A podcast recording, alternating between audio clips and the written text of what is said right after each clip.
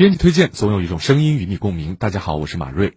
俗话说“一字值千金”，但你见识过“一字值万元”的情况吗？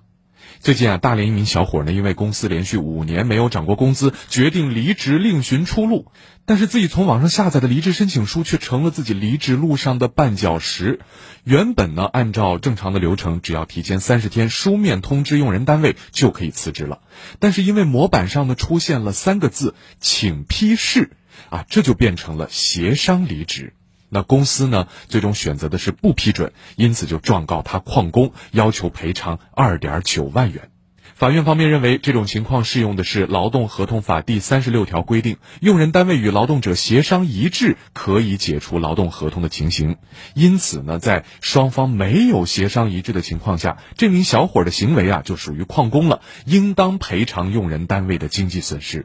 踩了坑以后啊，就要学会避坑了。且不说赔偿金额的问题，作为劳动者呢，还是得了解一下为什么会有赔钱辞职的问题啊。这就需要补充一些法律知识了，尤其是劳动法、劳动合同法的规定。但是呢，员工啊，毕竟不是律师啊，缺乏专业知识和维权技能呢，也是常有的事儿。面对公司里养精蓄锐、见多识广的法务，战斗力终究还是弱了点儿。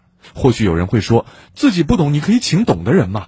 可是为了离职还得请律师或专家，花费的不菲成本也是很多员工不能承受之重啊。